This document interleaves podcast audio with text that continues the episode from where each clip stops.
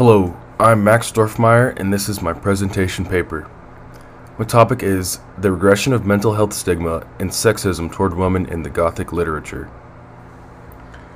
From the creation of Gothic literature genre, mental illness has been interwoven into many stories to help build feelings of disassociation from the real world. Mental illness is a central theme in the Gothic literature, but is often described as madness or insanity. The use of mental illness in Gothic literature gives the author a way to describe the mind of one who is mentally unstable, or to give the reader a new perspective on mental health issues. Many times in Gothic literature, both the protagonists and antagonists have dark pasts of mental instability, which can often lead to violent and grotesque plots and resolutions great for the Gothic genre.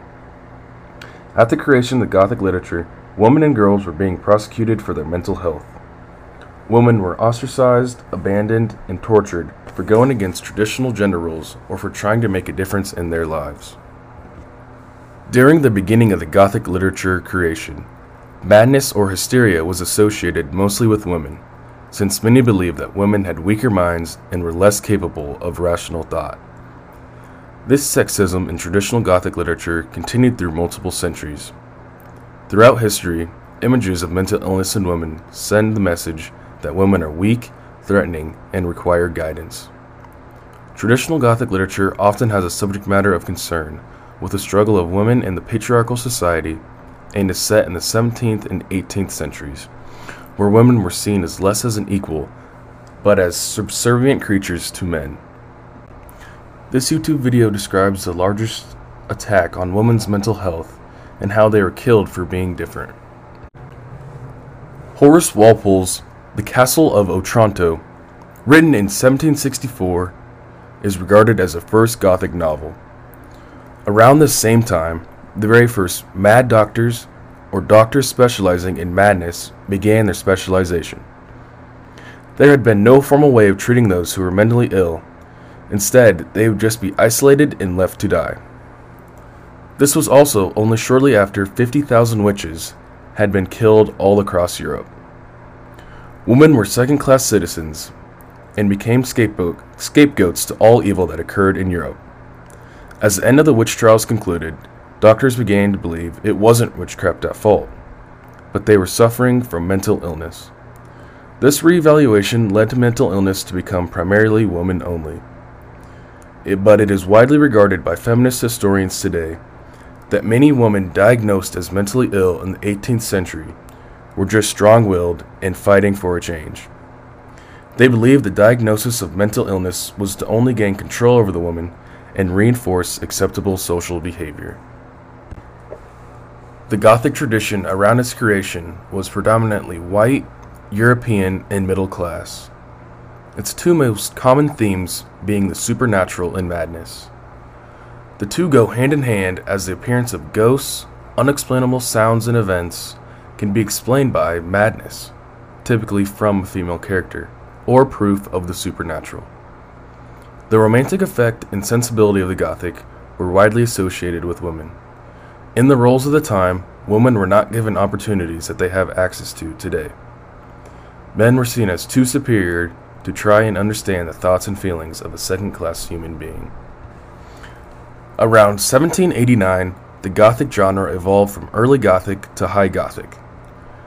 High Gothic was dominated by Ann Radcliffe, a world famous female English author.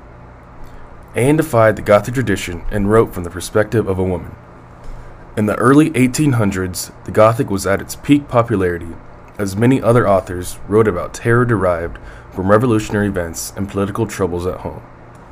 But it was out of popular culture just 15 years later.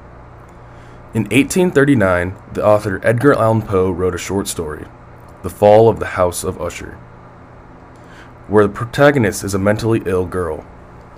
It can be argued Poe was sympathetic to the cause of lifting the artistic limitations imposed by society on women. Poe led the charge in the fight for the equality between the sexes. Hysteria, a characteristically female condition, was one of the classic diseases in the United States and Europe of the 18th and 19th centuries. In Charlotte Perkins Gilman's The Yellow Wallpaper, written in 1892, the female narrator suffers from a temporary mental illness, presumably hysteria. She is forced to stay in one room all day by her husband until she eventually becomes insane and believes herself to be in the wallpaper.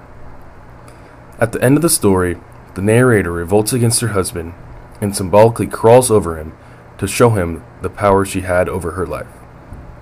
This gothic short story is also known as a classic feminist piece.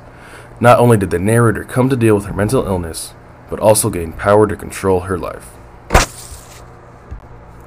Hysteria, once a common medical diagnosis for women, which was described as exhibiting a wide array of symptoms, also thought to have supernatural origins, but in the 18th century it had been determined to have a physical source.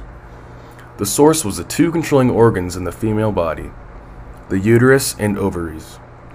It wasn't until the turn of the 20th century physicians discovered this was not the case.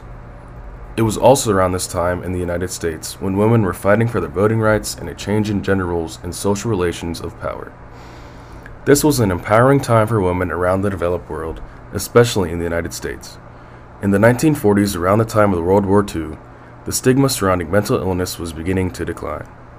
As soldiers returning from the war suffered from emotional trauma known as shell shock, now known as post traumatic stress disorder.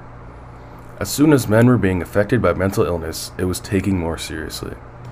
This is an example of sexism women in the United States face regarding their mental illnesses and diseases.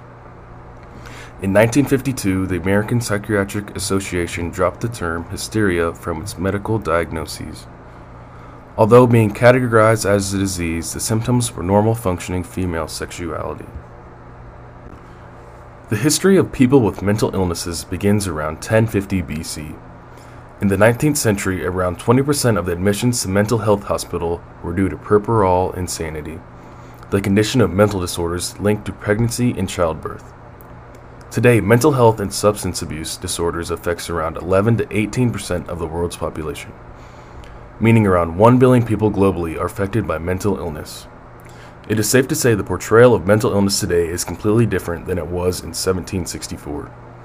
Mental illness is very relevant today as 46.6 million people in the United States alone live with mental illness. Digging deeper, more than 25% of college students have been diagnosed or treated by a professional within the past year. As seen in Sing Unburied Sing, written by Jesmyn Ward, the characters use drugs to disassociate from the real world and enter a supernatural world of instability and irrationality. A quote from Sing Unburied Sing Every time I snorted a line, every time I popped a pill, he sat in one of the two empty chairs at the tables with us and leaned forward and rested his elbows on the table. Shows us another way modern authors are placing their narrators into supernatural world. As medical advances in mental health and illnesses occur, the stigma surrounding them will decline. Over the past 100 years, we've made a large leap in dealing with sexism and mental health in our literature and day to day world.